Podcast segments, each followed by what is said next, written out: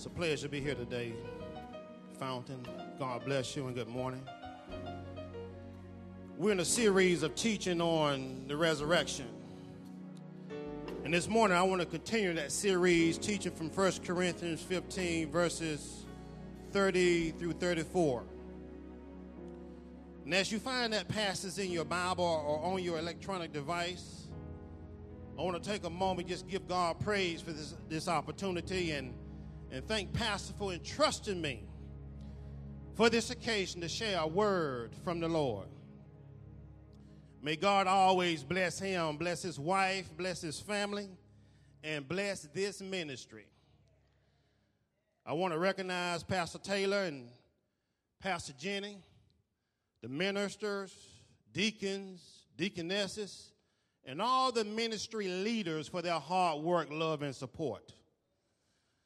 And may God bless each of you and always enrich your life daily with His grace. Last but not least, I want to thank my wife for her prayers and steadfast support. Well, I'm trusting you found the passage of scripture by now, and I'm, i will be reading from the NIV translation, the 2011 edition. And the word of the Lord reads, And as for us, why do we endanger ourselves every hour? I face death every day. Your translation coming up may say, I die every day. Yes, just as surely as I boast about you in Christ Jesus our Lord. If I fought wild beasts in Ephesus with no more than human hopes, what have I gained? If the dead are not raised, let us eat and drink, for tomorrow we die. Do not be misled. Bad company corrupts good character. Come back to your senses as you ought and stop sinning. For there are some who are ignorant of God. I say this to your shame. I title my message today, What's Your Motive? What's your motive? Let us pray. Father, let the words of my mouth and the meditation of my heart be acceptable in thy sight, O Lord, my rock and redeemer. May your words go forth and pierce the hearts of your people and take root and bear fruit, O God, that their lives, O Father, may be edified. Best bless the shepherd of this house. And it's going in, and it is coming out, and it's laying down, and it's rising up all the days of his life. May he and his family never be in lack nor in need.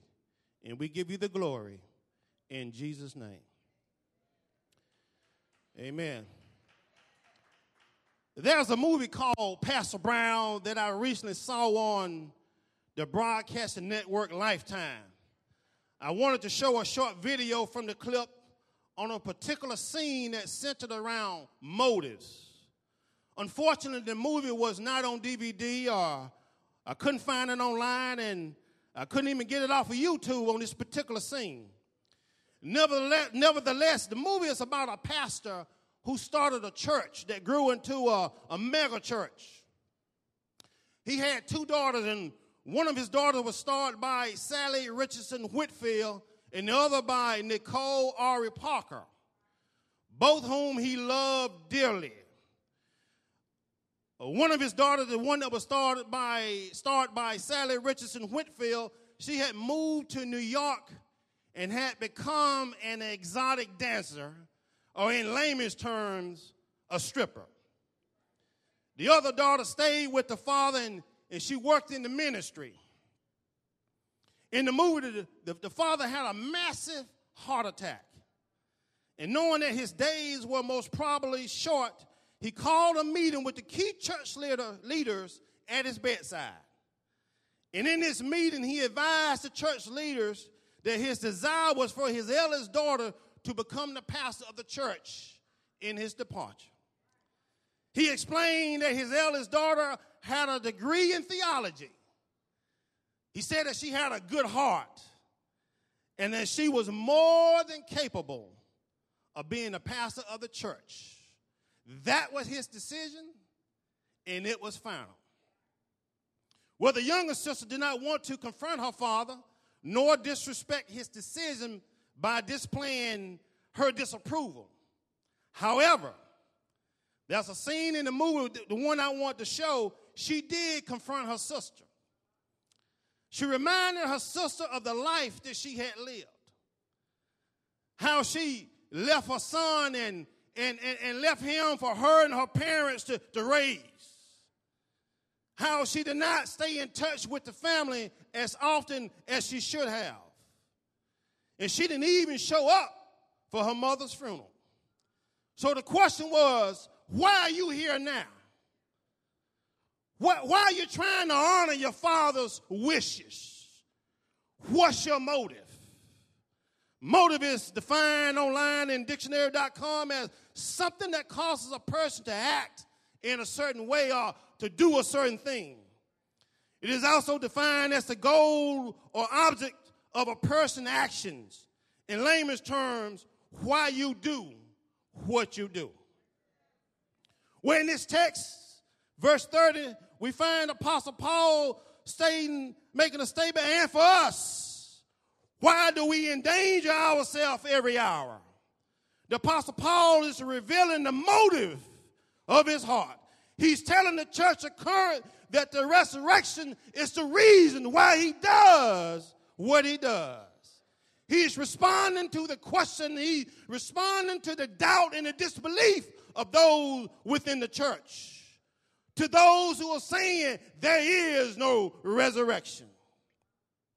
And this is for your first growth group question. Our motivations should stand up to questioning. Our motivations should stand up to questioning. Most of us are familiar with the previous life of the Apostle Paul. He was a persecutor of the church.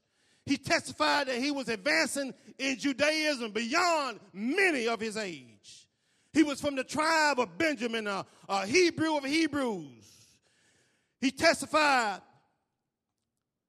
that he was trained up by a Pharisee named Gamaliel, who was a well respected and honored teacher of the law.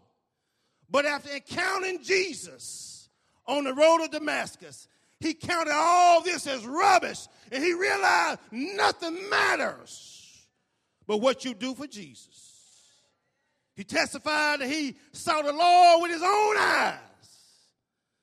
And because of the resurrection, he's willing to endanger himself every hour. He gave up Judaism, he gave up the traditions of his father. He came to the realization the only thing that matters is what you do for Jesus. My question for you today, Fountain, what's your motive? What motivates you? Can your motivation stand up to questioning? Why do you go to church every Sunday? Why do you give so much money to that church? Why do you spend so much time doing stuff for that church? Why do you pray? Why are you on a prayer call every night for five minutes? Why are you always talking about God and what He's doing? Why do you stop drinking? Why don't you hang out with us anymore? That's what the world is going to ask you. Do you really believe all that stuff? What's your motive? Listen, saints of God, when you are a, when you are a faithful Christian, the world will notice something unique and different about you. Men will ask question, why do you do what you do? Can your motivations, my brothers and sisters, stand up to the questioning of the world? If we expound on this text, and for us, why do we endanger ourselves every hour?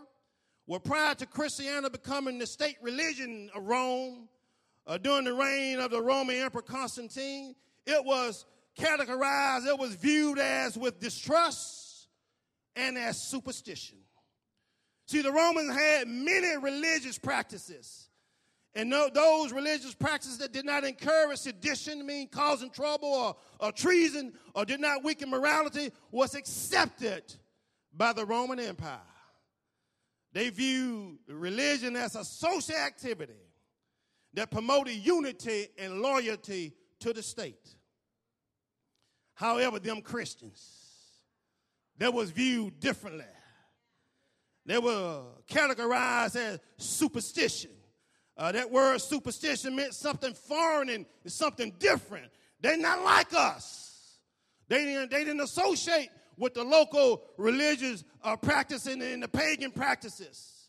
Matter of fact, there was a governor uh, about 110 AD named Pliny. He said they have gone to extravagant lengths. They've gone overboard. They couldn't accept any religion that called their leader Lord and Savior in lieu of Caesar. They couldn't relate to a people uh, who said this bread represents his body and this wine represents his blood. They couldn't relate to a people who said their leader was crucified and raised again. They were looked upon as cannibals. That's truth now. And a threat to the welfare of Rome. This, this distrust led to persecution, led to even death, and it led to the questioning of the Christian. But because of the resurrection, the Apostle Paul said, I'm willing to face the dangers every hour. We move on to verse 31. Not only was he willing to face the dangers every hour, he said, I face death every hour. Yes, just as surely as I boast about you in Christ Jesus, our Lord. Now, I told you, as one translation said, I die every day. And we're going to deal with both of those. Expounding on the first translation, Apostle Paul had to face death from the Jews on one front who was trying to kill him for teaching something that was contrary to how they uh, uh, believed Judaism and the tradition of their fathers. And he was facing the Romans on another front who thought what he was teaching was a threat to the welfare of Rome. But nevertheless, the apostles preached Jesus crucified and resurrected. His drive, his motive was greater than any danger that he faced every day. If we look at that second translation, what that means is he was willing to die to self and to live for Christ. That's our second point. Dying to death is a superior method. Dying to self is to walk according to the spirit and not according to the flesh. Dying to self is to walk by faith and not by sight. Dying to self is to choose the ways of God, whatever the consequences may be, even if it's death. Dying to self is a superior method. Proverbs 14 and Proverbs 16 says, There's a way that appears to be right, but in the end, it leads to death. But Christ said, though you die, you will live. The question is, whose report you going to believe? I found an article written online by a Methodist preacher, G.D. Watson, born in the 1800s. He said the deepest death to self lies in the motives and the intentions of the heart. See, what you believe in this heart, what your motives are, is going to determine what you do. And went on to say that this all consuming motive to want to be nothing but a capacity for Christ to live in us lies in the foundation of the death of the self. We must die to the flesh in order to live for Christ. The Apostle Paul made a decision that he would die daily in the face of death. He will preach the gospel until he breathed his last. It was his motive, it was his reason for willing to lay his life on the line. This leads to my third point. If God raised Jesus from the dead, if you truly believe that, then lay it all on the line. Don't hold back. Look at verse 32. Paul said, If I fought wild beasts in Ephesus with no more than human hope, what have I gained if the dead are not raised? Let us eat and drink, for tomorrow we die. See, he chose to die to self. He chose to lay it all on the line. He understood that dying to self was the superior method. And because of his refusal to stop preaching the gospel, in the face of death. He found himself fighting wild beasts.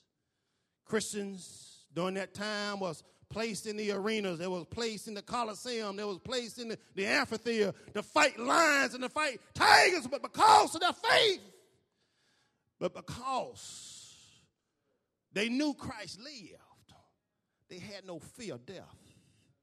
If you examine the text further, he stated his motive was not based on human hopes. In other words, what can man do for him or what he can gain in his life. But his motive was based on the resurrection and the power of God because he knew the best was yet to come. He was living for the age to come. He was planting seeds that would bear fruit in eternal life. He was saying in this verse, if there's no resurrection, what good is it? You eat, you drink, and tomorrow you die. But Jesus is alive. And because of the resurrection, he will live again. You will live again. You must believe. You must believe in your, your, in your heart that Jesus is alive. Don't walk around with fear in your heart. Don't walk around uh, uh, afraid to die. Don't walk around what people can do to you.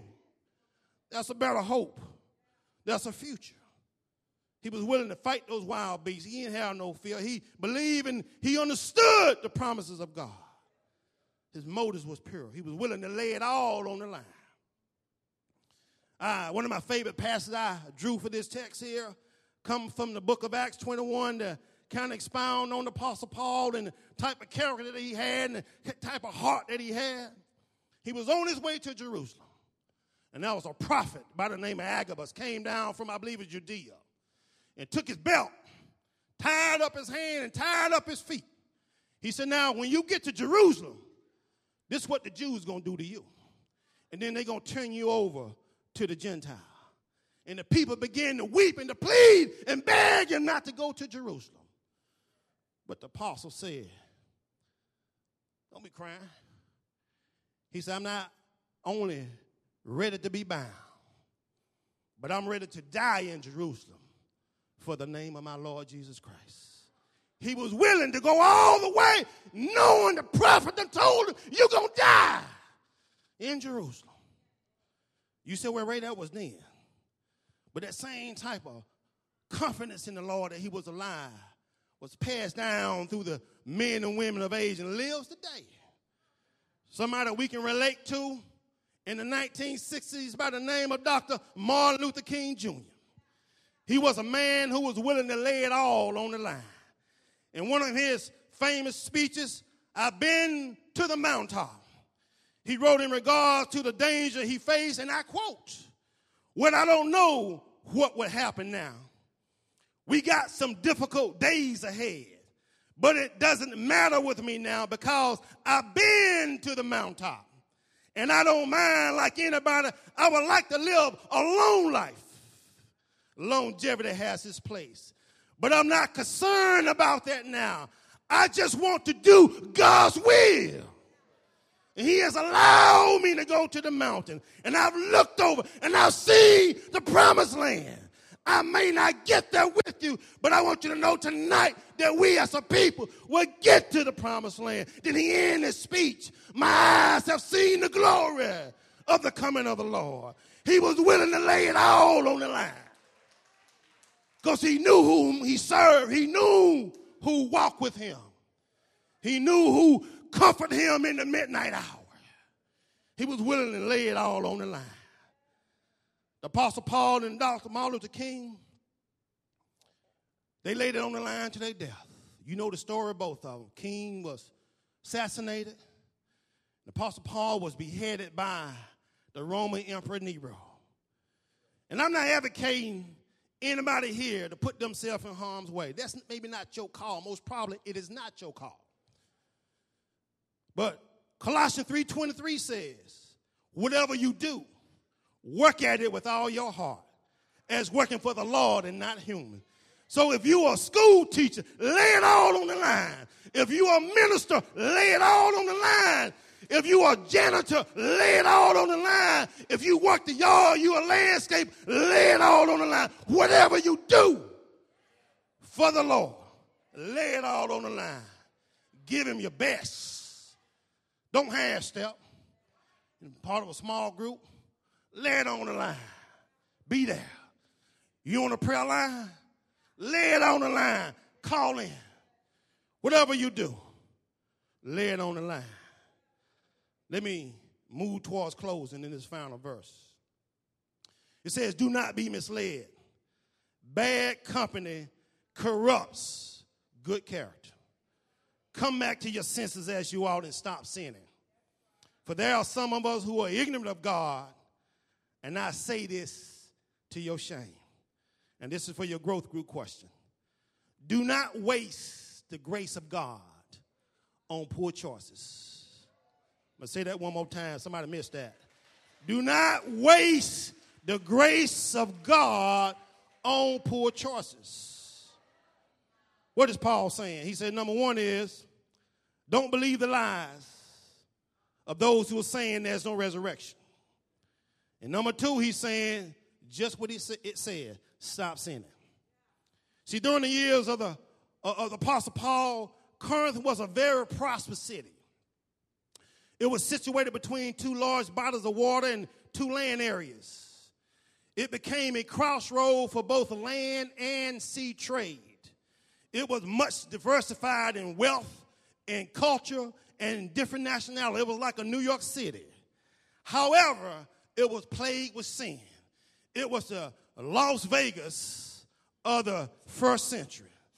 Prostitution was a, an accepted practice of the society. Uh, in my studies, I read that over 1,000 cult prostitutes sold themselves in the name of religion. There was a Greek proverb says that it is not every man who can afford to journey to Corinth. And everyone, everyone wanted to go because of their wickedness. The church of Corinth was surrounded by the temptations of this thriving city. If you read the letter to its entirety, you'll better understand some of the, the issues of sin that the Apostle Paul was dealing with. But he was encouraging the church to their shame, not to their condemnation. He said, To your shame, not to waste the grace of God on poor choices. In my closing, considering the topic motives and making the right choices and to gain a clear understanding. Let me take you back to the movie Pastor Brown. In his ending, the daughter who played was played by Salli Richardson Whitfield, who was once a stripper. She had received the support from the church board. They voted her, said, Yeah, we, we in. And she had to go before the congregation, her, the assistant pastor, and, and deliver a word. And, and the way the move was going, I was led to believe that she was most likely to get the vote from the congregation. However, she removed herself from the selection process. And she endorsed the assistant pastor who had been with the senior pastor for over 30 years and was like a son to him. And she remembered when her father, before he departed, when he offered her uh, uh, to take this opportunity, he told her not to try and fill his shoes, but to find her own shoes and fill them.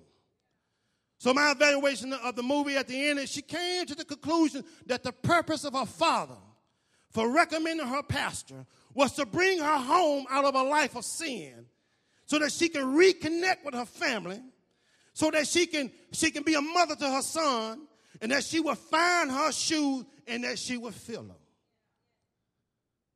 She made a decision that she will no longer waste the grace of God on poor choices anymore. She made a decision that she would die to self. She would die to all her fears. She would die to all her pain. She would die to all her hurt. She will submit herself unto the Lord. She endured the question throughout the, mo- the movie because she knew that her motives were pure. All she ever wanted to be was to be loved. And she came to a realization that God loved her no matter what.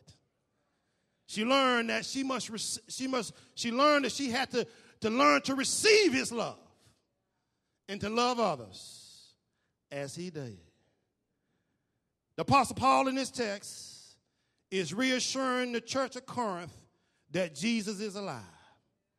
that they don't have to fear all this stuff that they're hearing.